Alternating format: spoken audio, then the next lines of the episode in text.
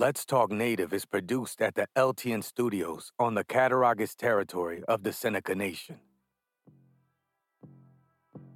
We break all the rules for Native media by peeling back the layers of assimilation and indoctrination. We may step on a few toes through our examination of culture, art, politics, history, and identity. But the real goal here is to bring our people together by breaking down what separates us. So, welcome to Let's Talk Native with John Kane.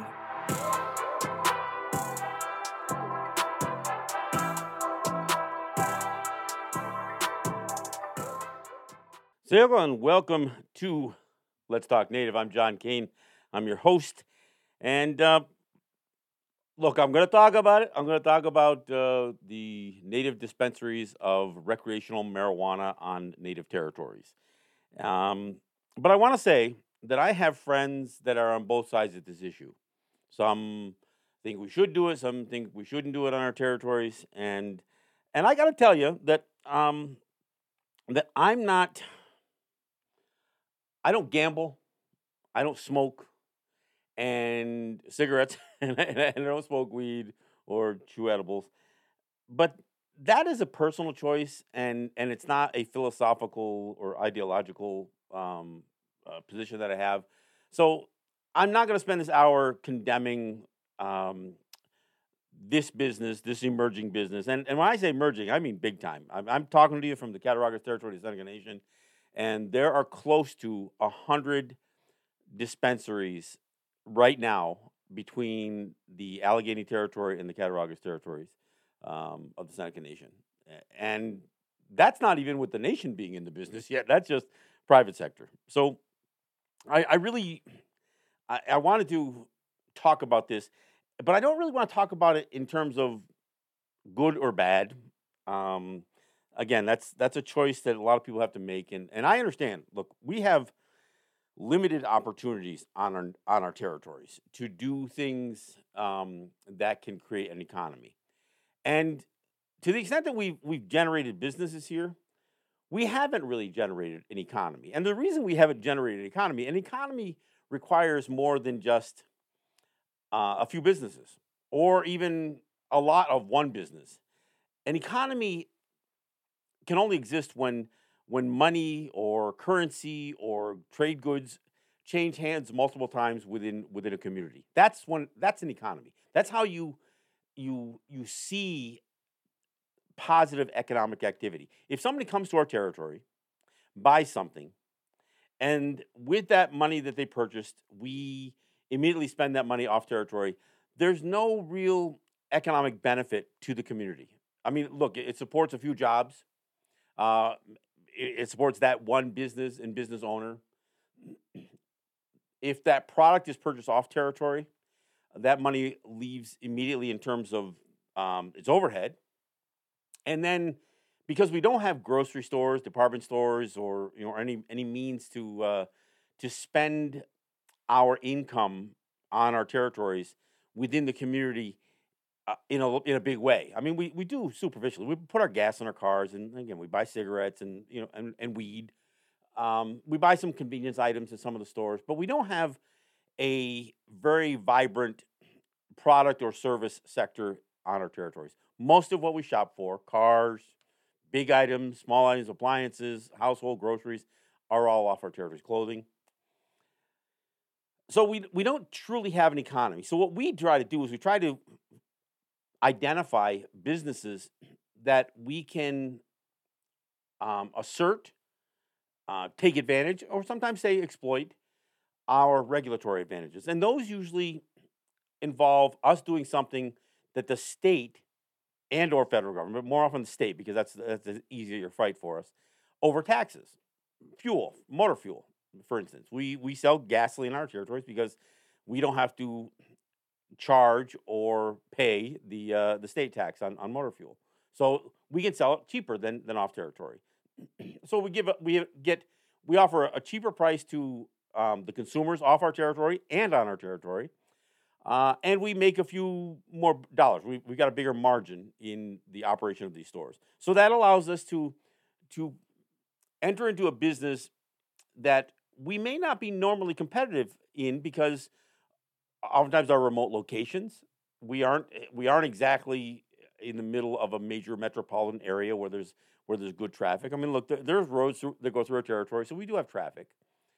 Uh, but I'll tell you, a lot of the traffic we have because because of some of the businesses we have. So so that's how th- that's kind of the status of the the economic development, you know, the or the commerce that's on our territory. As I said, we don't truly represent what you would call a sustainable economy because the dollars don't come into our territories and stay there long enough.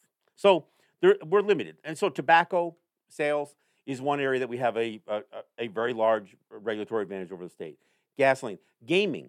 I mean, the, we, we've always been able to do gaming even when the state may have had difficulty doing gaming the way that they want to do it. In fact, up until they changed their, their state constitution, the state couldn't do class three gaming. Now they do it. I'm not going to do a whole show here on gaming, not this time. I've got plenty more to talk about that in future shows.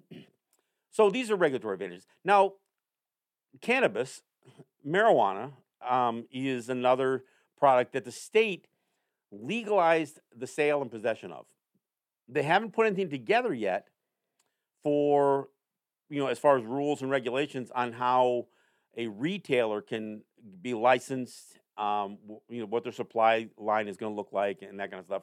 They're you know they've, they dabbled with with growing um, some medicinal stuff that the state has um, managed very very poorly. In fact, their rollout for medical marijuana has been dreadful, and I don't even know nobody even talks about it because it's such a uh, a failure. And of course, that's typical for New York State. Now, the interesting thing is with you know, especially with with gaming and with uh, and, and now with marijuana, is you've had the state and the federal government, I mean, really condemn these things. I mean, you know, calling gaming, you know, gambling terrible. I mean, that's why the the state had a constitutional prohibition against gambling. It was a terrible thing. The state took a strong position against sports betting. But then all of a sudden, now the state's in gambling. Now it's in the gaming industry.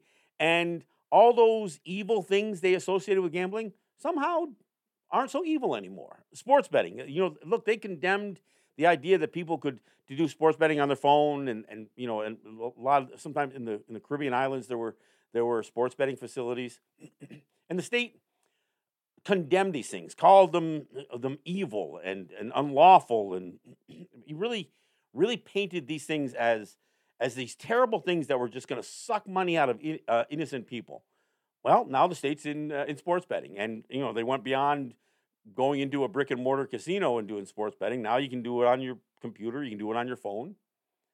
So this is kind of how the, the state does an about face. It's kind of like prohibition when you know all the, the teetotalers were were so against you know drinking, and then all of a sudden, you know now you, you can't watch a football game. I mean everything is sponsored by alcohol uh, you know, companies, beverage companies. I mean, it's it's you know, it's kind of insane how it becomes the American pastime when it was you know prohibited. I mean, it was prohibition. It was it was you know this sin, this crime, and of course, marijuana. Marijuana was you know was the devil's you know the, the devil's drug. I mean, uh, and you know, so all of the the hate and the con- condemnation, the war on drugs, the amount of people, particularly people of color, who have been imprisoned, whose lives were ruined because of this really strong moral objection to smoking marijuana as a you know you know as a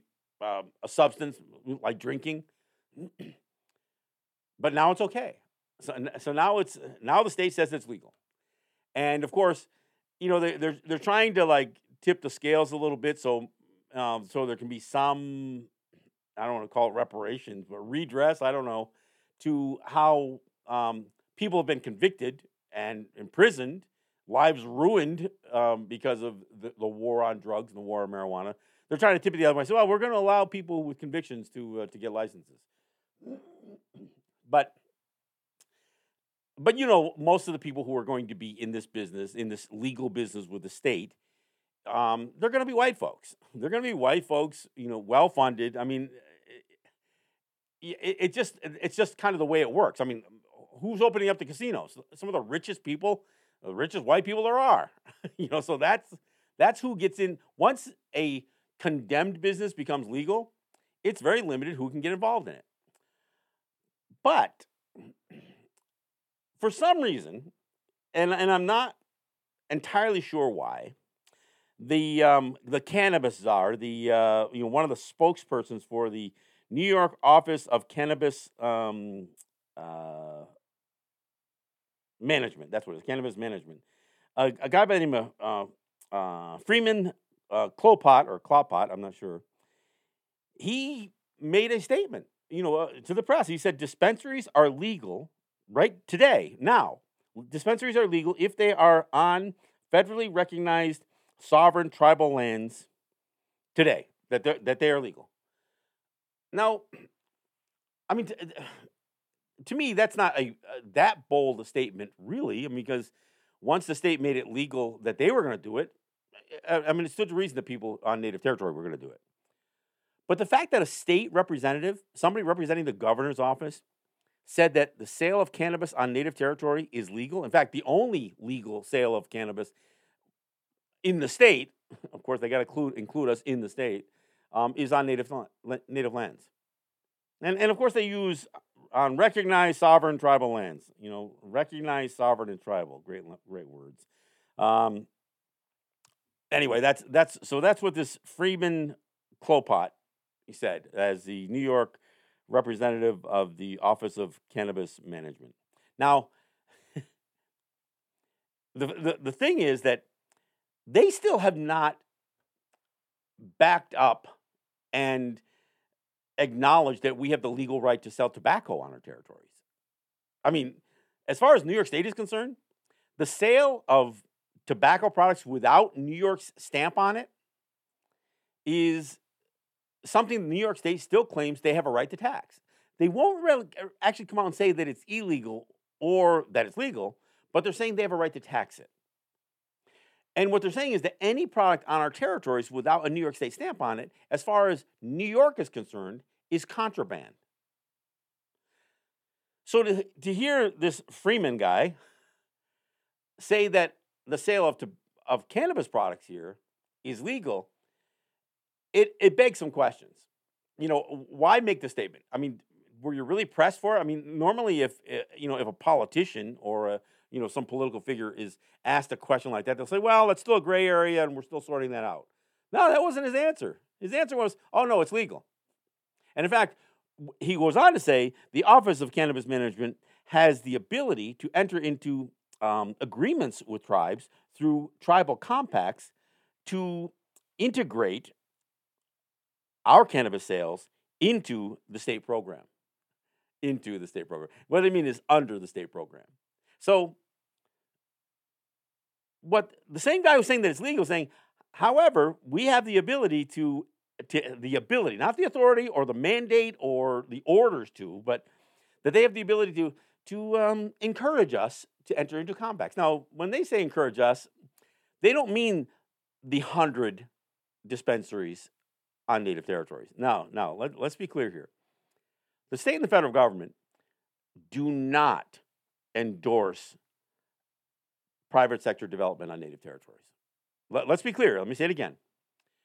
The state and the federal government do not support, endorse, or, or advocate in any way, shape, or form the private sector development on native territory. Now, they claim they support free enterprise. They go around the world talking about, oh, yeah, we're all capitalists and uh, we're all in favor of um, you know, free markets, free enterprise. That's what we, except not on native territories. On native territories, the state and federal government wish, if they had their way, only the nations, the tribes, the you know the the governments, it would all be government-run businesses on, on these territories. And in fact, they have a few. Oneida, Onondaga, so they have a few, but they wish it was all that way. Eh, now, why would they want that? Why would they promote that level of socialism, you know, the evil socialism, on native territories when they promote free enterprise everyplace else, capitalism everyplace else? Why would they do that? Well, it's because we're a problem for them.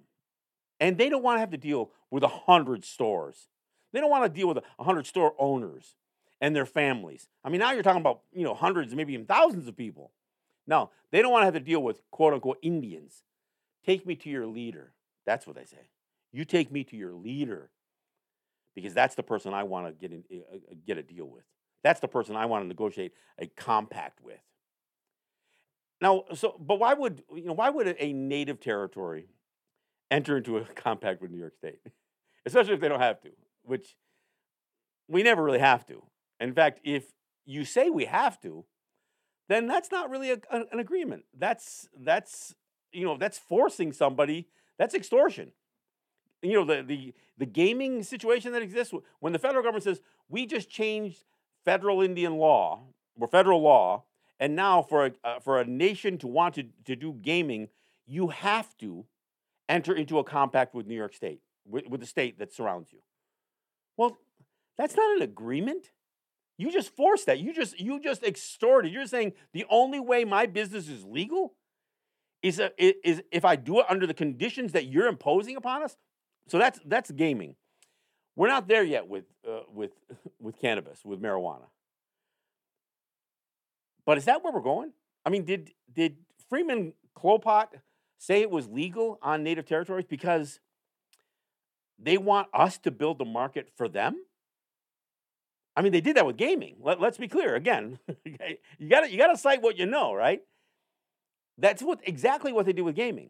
They encouraged, contracted, compacted, whatever you want to call it, with with with Oneida and Mohawk territory and Seneca territory, territory for Indian casinos to build the market. And at the same time, they started, you know, coming in underneath that market with class two gaming that played just like class three gaming. And then they could argue to their constituency, well, we're already in the casino business. We're, we're in it by proxy through the tribes.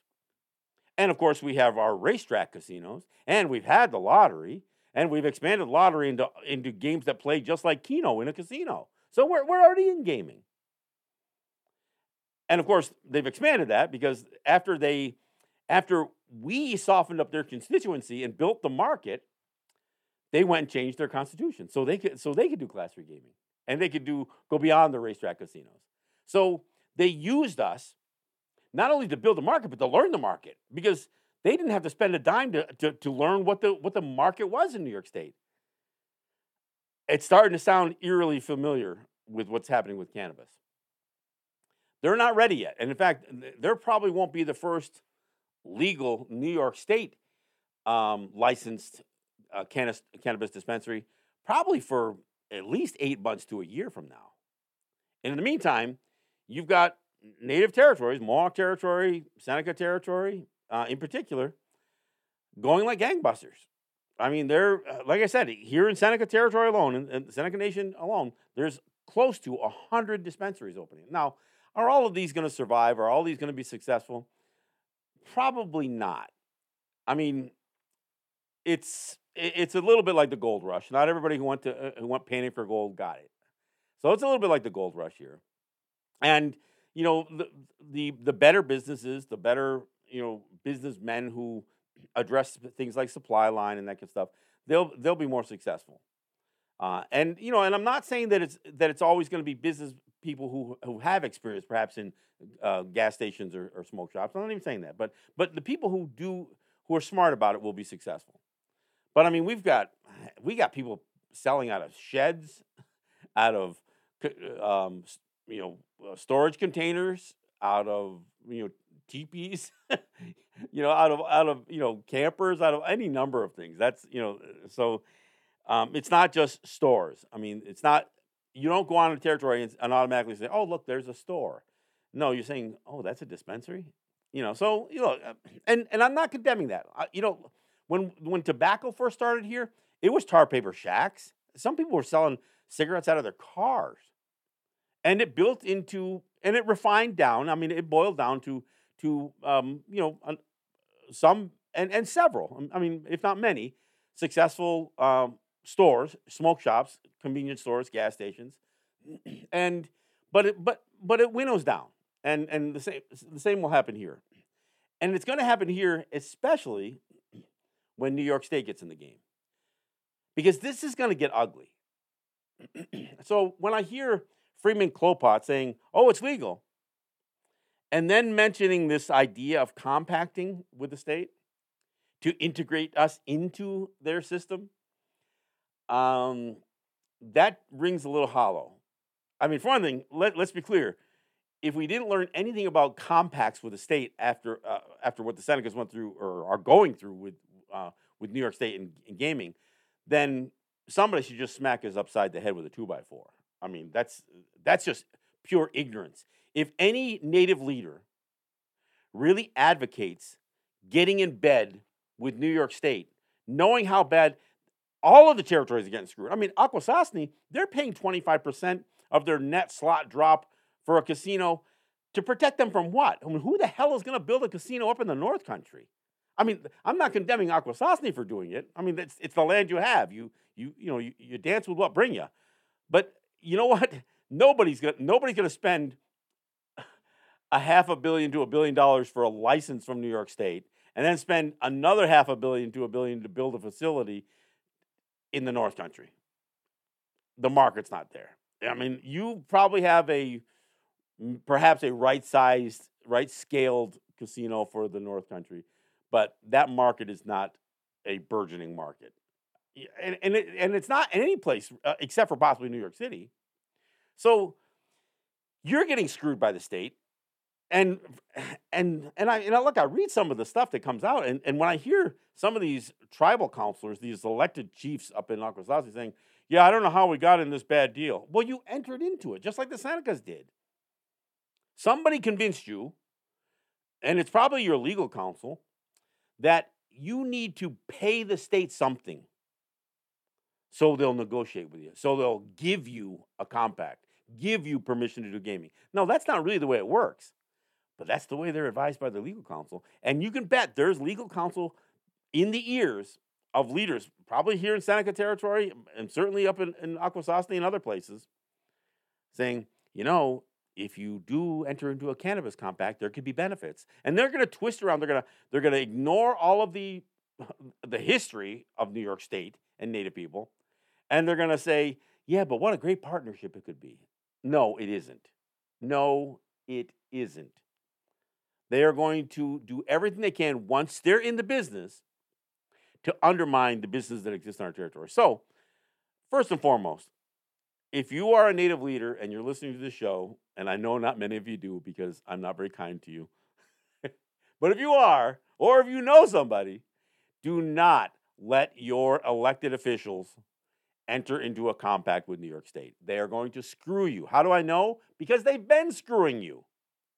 We've been fighting the tobacco wars with New York State and the federal government for, for 40 years for crying out loud. 40 freaking years. And they still con- consider it something that they can, they can seize if they want to, especially over the roads. So, I mean, I can't really state it any more clearly than to look at the track record that we've had with New York State over tobacco, over gasoline, over gaming. And look at how how fickle they are about what the evils are of you know of of tobacco, the evils of of alcohol, the evils of gambling until they're until they control it all. So we have to be look, I'm not even saying we got to be smart. We just can't be stupid. There is no freaking way that that Mr. Freeman Klopott should entice anybody into entering into or negotiating a cannabis compact with New York State.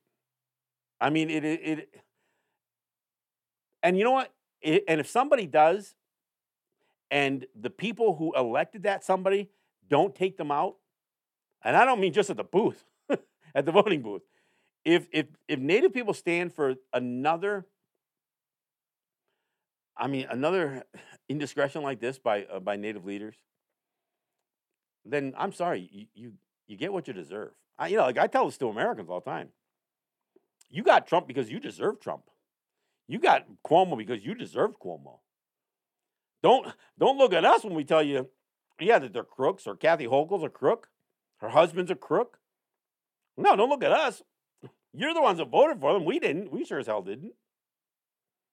But if you're voting for for so-called native leaders who immediately turn to their lawyers for advice and stop hearing you at all, then, then shame on you. You get what you deserve. I mean, I don't know where the Seneca Nation is going with its gaming compact that they've got to negotiate for 2024.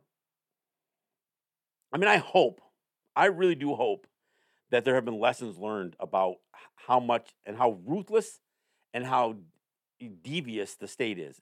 Yes, Miss Kathy Hochul, the lady governor, unelected lady governor, how devious they really are. And I hope they don't they don't even entertain a revenue sharing agreement going forward.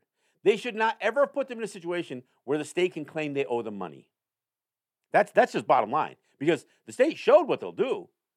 They'll freeze all your accounts. Well, it's the same thing goes with cannabis.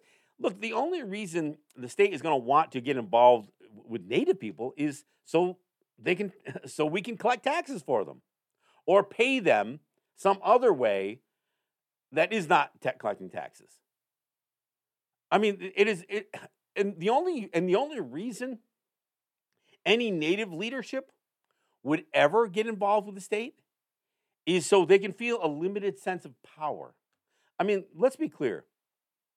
Under our, our most ancient ways, the Guyana de Goa, those people who are put into positions are not put into positions of authority. They're put into positions of responsibility, and they, they are the servants of the people. And you know, and they say that sometimes about public officials that they're in, in public service. But it's just lip service when they say it. I mean, do you think Kathy Hochul thinks she's the servant of the people? She's she's got servants. In fact, one of her servants just got uh, had to had to resign from the lieutenant governor's position, and now she's putting another servant in his place. In his place. No, they don't think they're servants. They think they're lords. They're masters. And unfortunately, native elected officials get the same thing. They, they say, Well, I'm so honored to be your leader. No, no, no, no. You're not our leader. We didn't elect you to be a leader. We elected you to be a servant. See, and they forget that. So they think they have authority. And because they don't really have authority, there is a place they can get some. Because they can't get it within our systems. I mean, look, even the so called constitutions that, uh, that, that exist on some of these native territories really talk about responsibilities, not, again, not authority. But you know where they can get authority? From the state. The state would love to issue their, uh, you know, get the police in there to help regulate the businesses here. Oh, they're, they're, they're going to do it for the tribal councils. But at the same time, those tribal councils, because they, they make that deal with the devil, the she devil in, in Albany, they become beholding to her or whoever the next one is. So they don't really get authority. They just get, uh, uh, you know, they just get into a place that's above the people but below the state. Instead of them standing with us, and I'm not look, I'm not saying anybody's done this, but but clearly, when you look at the history of compacts, and there are states that native territories have entered into compacts with the state over over tobacco tax, compacts with the state over over motor fuel tax, compacts with the state with the state over uh, their state over uh, cannabis sales. Th- that exists, and the native people are screwed in every one of those cir- circumstances. Now, I'm not saying there isn't money to be made, but the state always seems to make more money. And I gotta I gotta back this up and say this, and I always talk about this as it relates to gaming. To be clear, our businesses contribute to New York State's economy. Let me say it again. We don't have an economy. We have businesses. Those are, that is not businesses and economy does not make. Sound like Yoda. But no. That doesn't mean you have an economy because you have businesses. Because if that money flows immediately out, and if you're paying the state anything, revenue sharing, taxes, you're paying the state anyway, any uh, you know right off the top, that that money is leaving immediately, and it goes into their system, and the state taxes income. So it taxes you when you work. It taxes you when you buy. It taxes you when you sell. It taxes you when you die. It taxes you when you inherit. The state finds all kinds of ways. They tax you, you know, for a product that you that you purchase, a service that you use. They have surcharges on your on your phone bills, on your utility bills. They've got there's so many different ways that the state can tax you. There's sales tax, there's excise tax, there's income tax. We don't have any of that on our territory. we have sole sources of public finance, and I've talked about this. You know, uh, so when the Seneca Nation, its its main source, if not sole source, is gaming. Yeah, they've got a couple of stores, and, and so they, they have income that comes from those. But their their main source of public finance comes from gaming. That doesn't make the Seneca Nation rich because they have casinos. It's how they fund their whole government. And we're talking about thousands of people. You know, this isn't like, you know, like Mashantucket Pequot, where there was only a few hundred Pequots that could, you know, enjoy the, the benefits of, of, of their, their gaming success until they didn't have gaming success, that is, until they had to file, you know, for bankruptcy protection because they overbuilt for the market. But no, I mean, we're talking about thousands of people here. And and and it's expensive. And, and of course, there, there's an expectation from the Seneca people that there will be nice buildings to do, to, to have rec in. There will be nice buildings to uh, for you know not just for their administration, but for for all of the programs, their clinics, their their wellness center, all of, that they will have nice facilities. There's an expectation because they know that's why they approve doing the gaming. So our system is completely different and and I can't I you know, I can't state this enough or, or more clearly. Our system is different. What constitutes an economy out there is money changing hands within, within a community, within a region. We don't have that. So we do build businesses and we try to employ people and we, we try to uh, create some, some revenue. Um, but, but it does get spent. So you're, the state already benefits from everything that we do. So if we sell if we sell a gallon of gas without state tax on it, the state still benefits because that money goes right back into the local economy. And in fact, the consumers who come onto our territory to save money, they're not saving money. That money's not being locked into a bank or going into some foreign investment. The money they save goes right back into the media, uh, uh into the economy. They they buy at the at the other stores, you know, the other places. The money they save buying, you know, cigarettes or gas or or, or cannabis. Because now they're not buying it in the black market, which really had the price up higher, believe it or not. So the, the money that they're saving gets spent in other ways. I mean, look, even even the casinos, the money that comes into those casinos, which are really delegated or, or, or acknowledged as um, as entertainment dollars. I mean, it's supposed to be dis- disposable income, right? I realize that some people have gambling addictions and they spend way too much money, and that's bad for the individual. But you know, when that money comes into the Seneca Nation, a lot of it goes into into the operation of the casinos. Majority of the employees are non-native that pay tax. So the money goes right back into your economy. New York State is a bigger beneficiary of Seneca gaming and Seneca businesses than, than the Seneca people are. Let me say it again. New York State represent a bigger beneficiary. They benefit more from the commerce on native territories than the native people do. Because the money goes right back in. The money saved stays in their in their economy circulating, and the money spent goes right back into their economy. We don't have the dollars changing hands three, four, five times. Hell, we're lucky if it changes hands twice. I mean, the percentage of, of, anybody's income that gets spent in a uh, in a smoke shop is pretty small. But I guarantee the percentage of your income that gets spent everywhere else is large. So, even the cannabis sales here, ultimately, uh, again, ultimately, they're going to benefit the state. First and foremost, we're building the business that you hope to uh, to capitalize on later, and you know it. You know it, and that's why all Freeman Klopott was so willing to say, "Oh yeah, it's legal."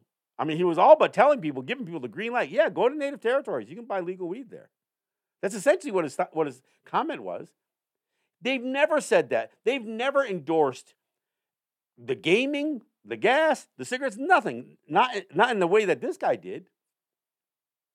So it, it just makes you wonder why.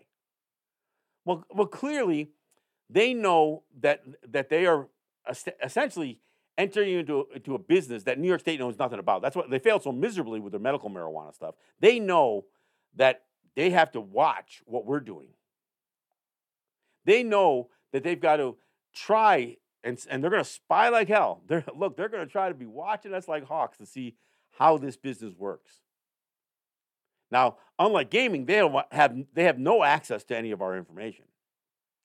Doesn't mean they aren't going to watch it. Hell, they're going to be walking into our shops. They're going to be customers. Look, they've been doing it the, for years past. Look, we've had people. I mean, in Tonawanda, they they actually set up a raid where they went in there to buy some of those bath salts and you know and, and stuff, and you know arrested friends of mine. Set them up. Went in there with DEA agents to set them up. Now, they aren't going to be DEA agents. They're going to be people from the Office of Cannabis Management. They're to they're to they're to watch our business and they're to learn from it. And then they're to do everything they can to kill it. Now, I said earlier, there's there's probably a hundred dispensaries between Cattaraugus and Allegany. Many of those are, are not going to be successful. Many of them won't last, you know, more than a couple of months, and you know, and we'll see how they how they handle getting through a winter. But um, and some of those will go away just because of the competition here. But some of them are going to be driven out by the state. With, and this is with or without, this is, this is even without a, a compact.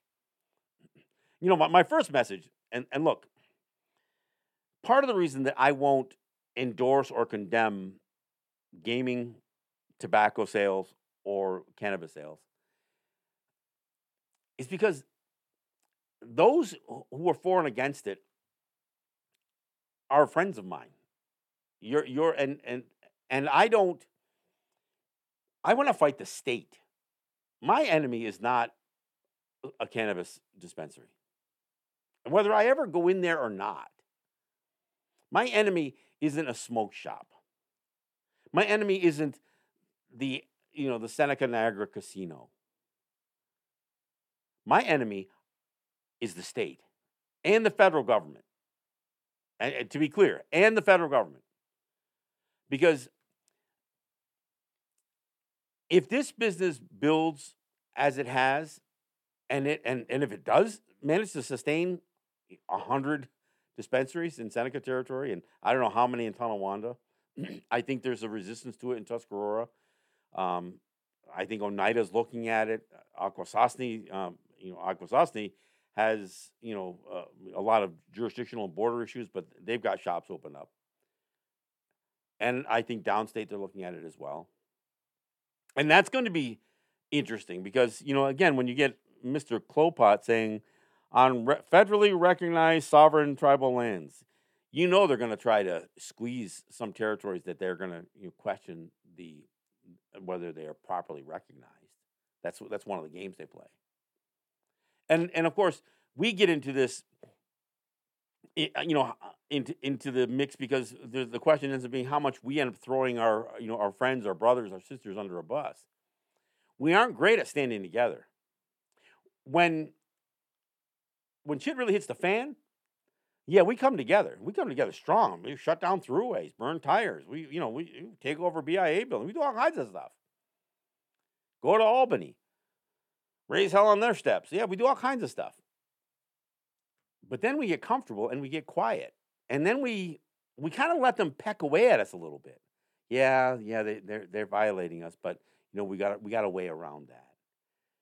We don't take these issues on head on. We don't. And once we find a comfortable way to to sustain a business, we forget that we're still in a fight. And we can't forget that. I mean, that's part of the reason that we have a current generation that doesn't know. I mean, our kids don't know what it's like to fight the state. They, they hear us bad mouthing and calling down the state, but they don't know what the fight is. Look, some of us got dragged around. We had physical confrontations with, with, with police over various things that we fought for over these years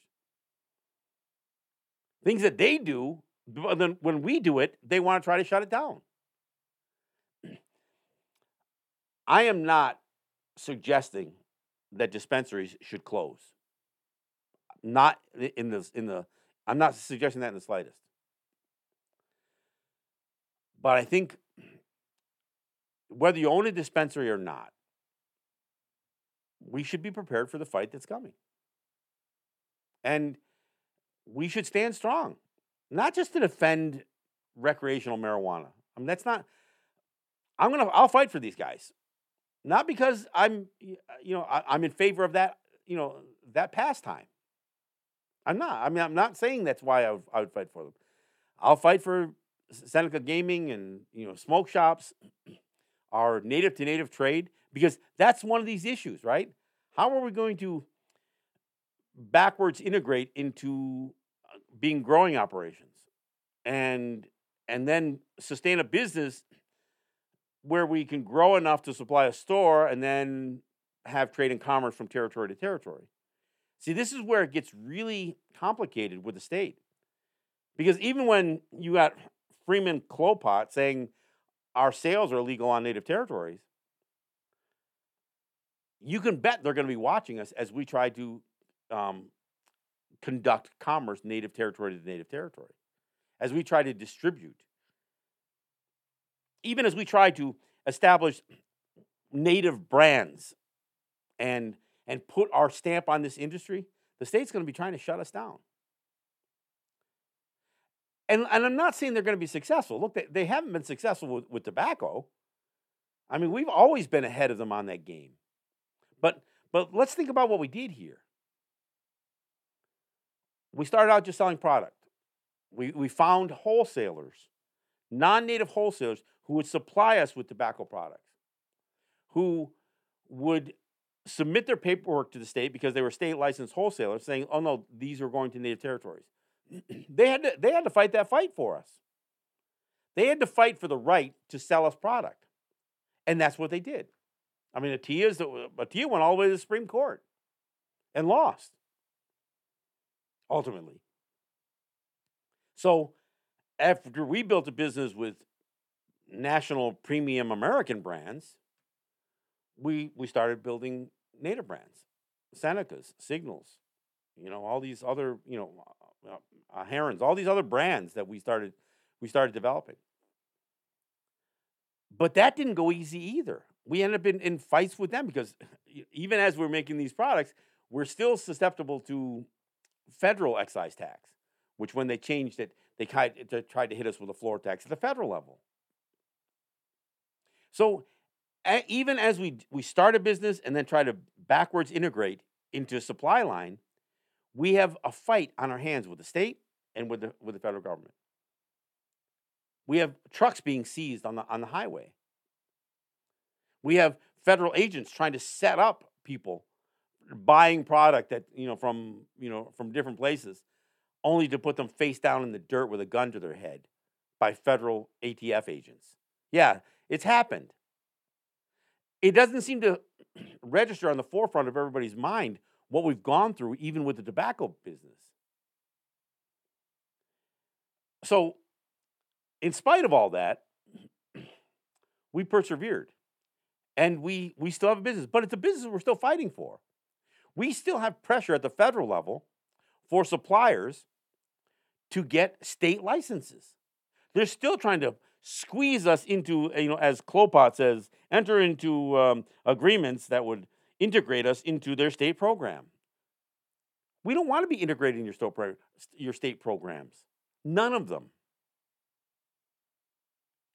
And, and again, what is not acknowledged, what is not recognized, is that we aren't just another retailer.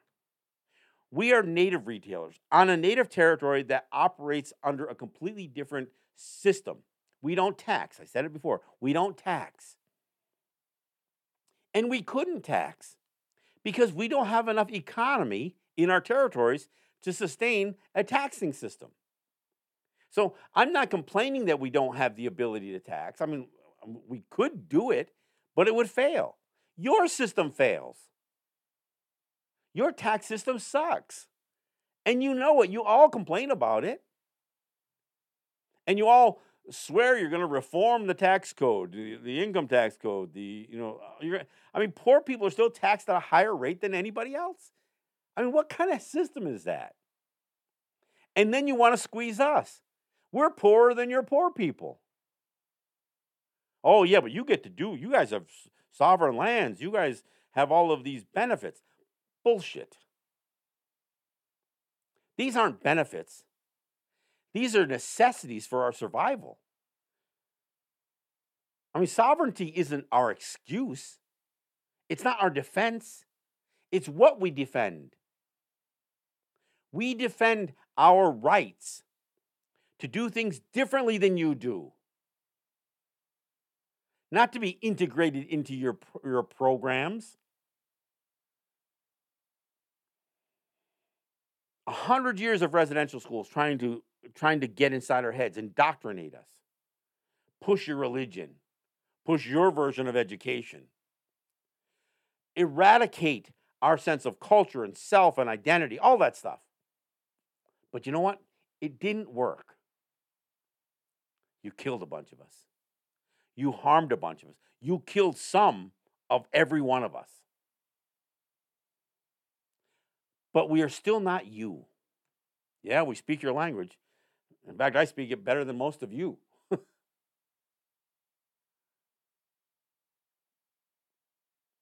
but we still speak our language. We still know that we are not you. And I know everybody hates this idea that we have a system that pits us against each other. But I'm not saying it has to be us against them, that it has to be us against you. But let's acknowledge that there's us and there's you, and that we aren't the same.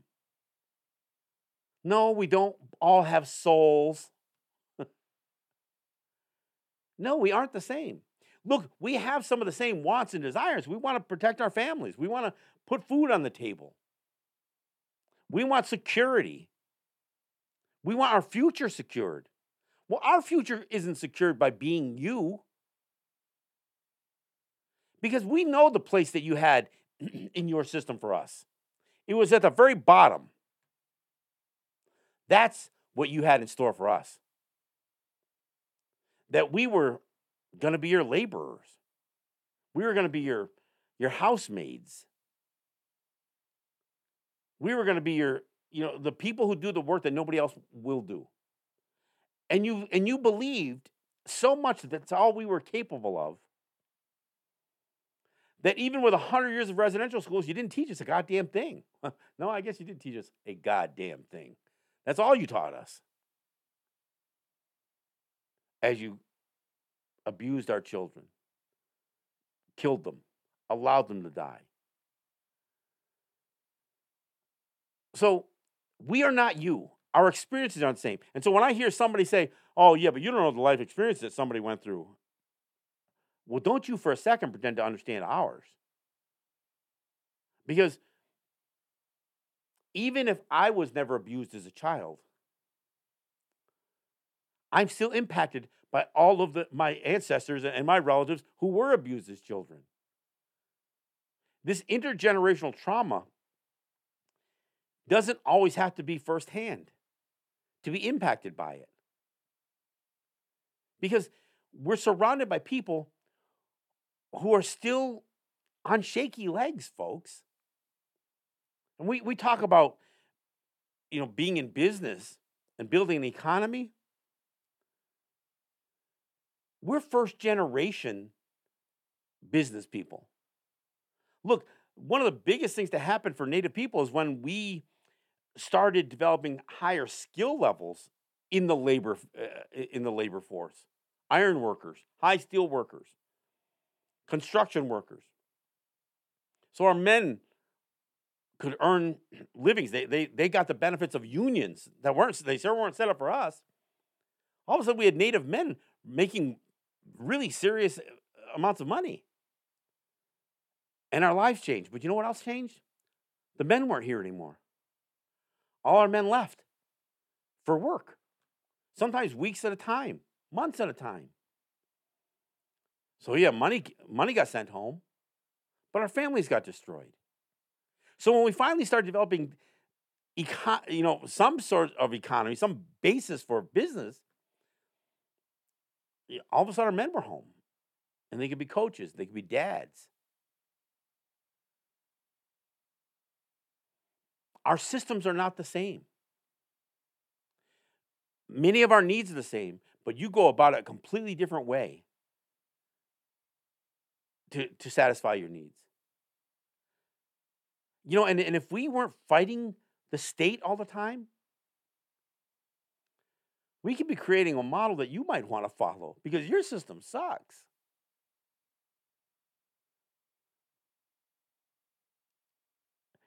We have a tendency, because of 100 years of indoctrination in residential schools and military service and churches and you know and television and movies and, and being denigrated over and over and over and over again to believe that we have to be like white people. So what do we do? We set up white cops we, we set up native cops that that look just like white cops drive the cop cars you know carry the weapons we, get, we create rules and regulations just like theirs that suck out there, and then we create them for here. We put stamps on the cigarettes.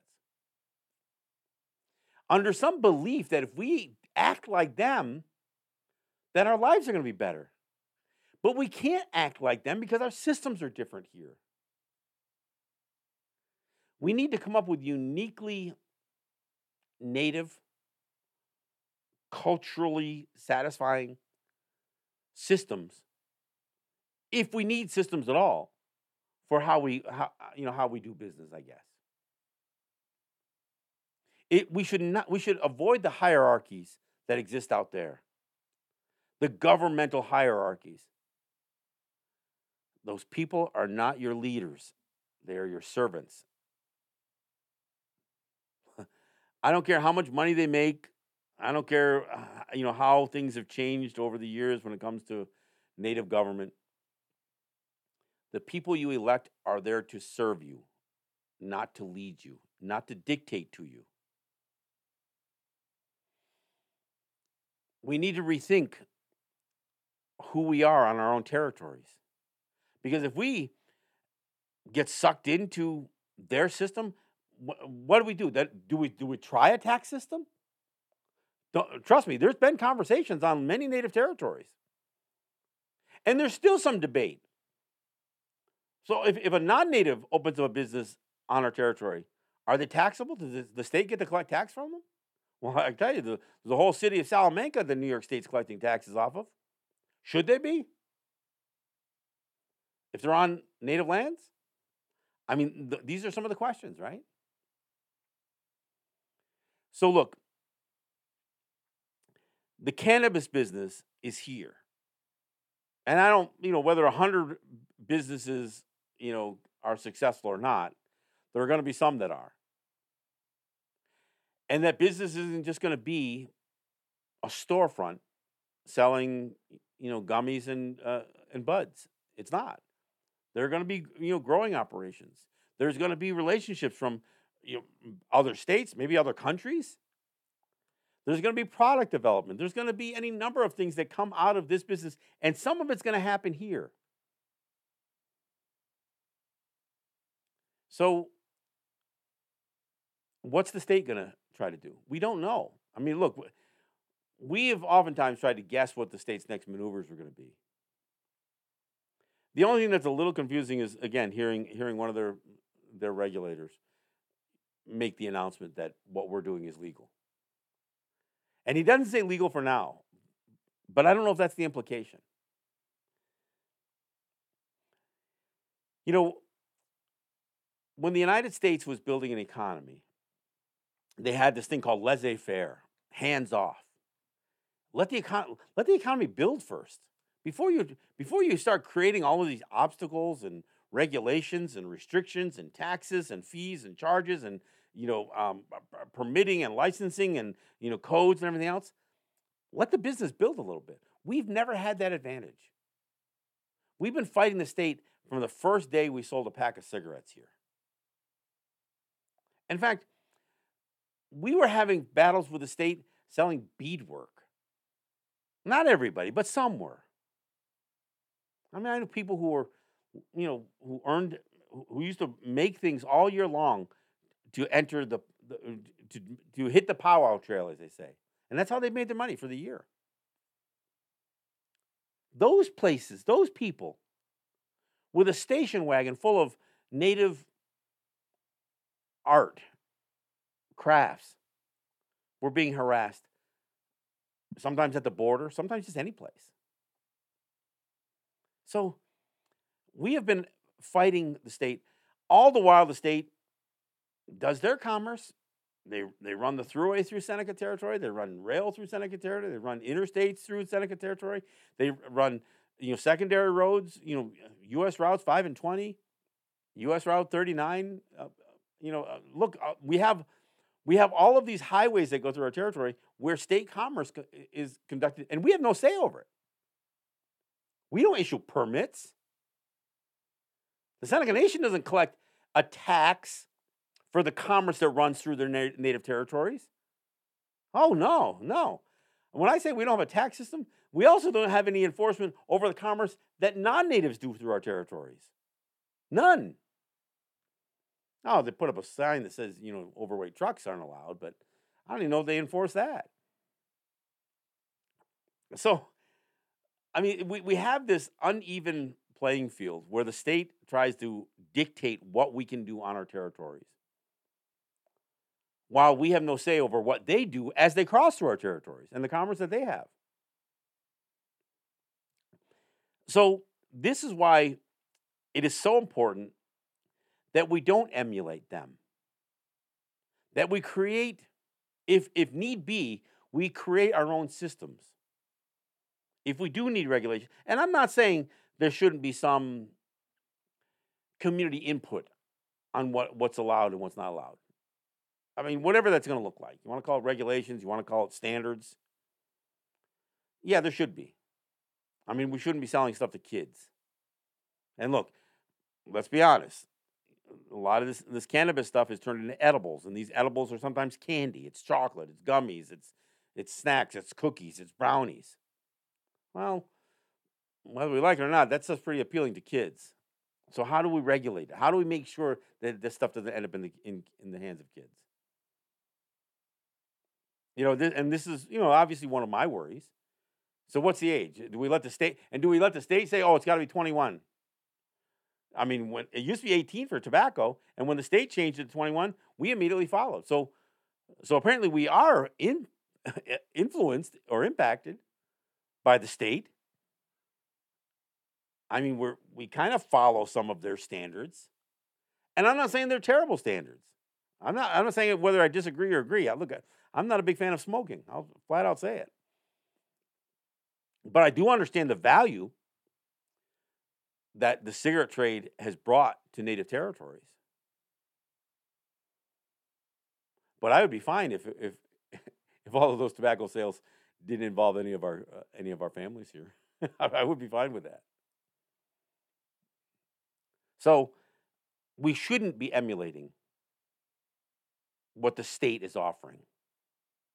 Their systems, their programs, integration into their systems. Subjugation is what it is, is what it really is. So while I am not condemning or you know approving or you know or, or you know promoting the cannabis industry I will say that I will condemn any assimilation into the state's the state's programming, uh, any indoctrination into the state's way of doing things. Look, if we develop a system and it happens to look like theirs, that's one thing. But look, I don't, I don't want I don't want a bunch of people uh, in cars with lights on the roof and uh, and batons in their hands enforcing Seneca regulations or you know uh, or Mohawk regulations. I don't want that kind of heavy-handed a- approach to how we do business on our territories. And look, we need more businesses because that's the only way that we will ever have an economy. And I don't mean more smoke shops, more cannabis dispensaries, more gas stations. You know, I'm, I'm, that's not what I mean. We need more businesses a, a range of businesses. That's the only way we actually build an economy. But we've got to protect a few businesses we have in the meantime. So that's what we do. All right, that's my show, folks. Um, again, I, I, think that we have to um, maintain an identity. And that's what I talk a lot about on this program. So thanks for listening. Uh, I'm John Kane, and this is Let's Talk Native.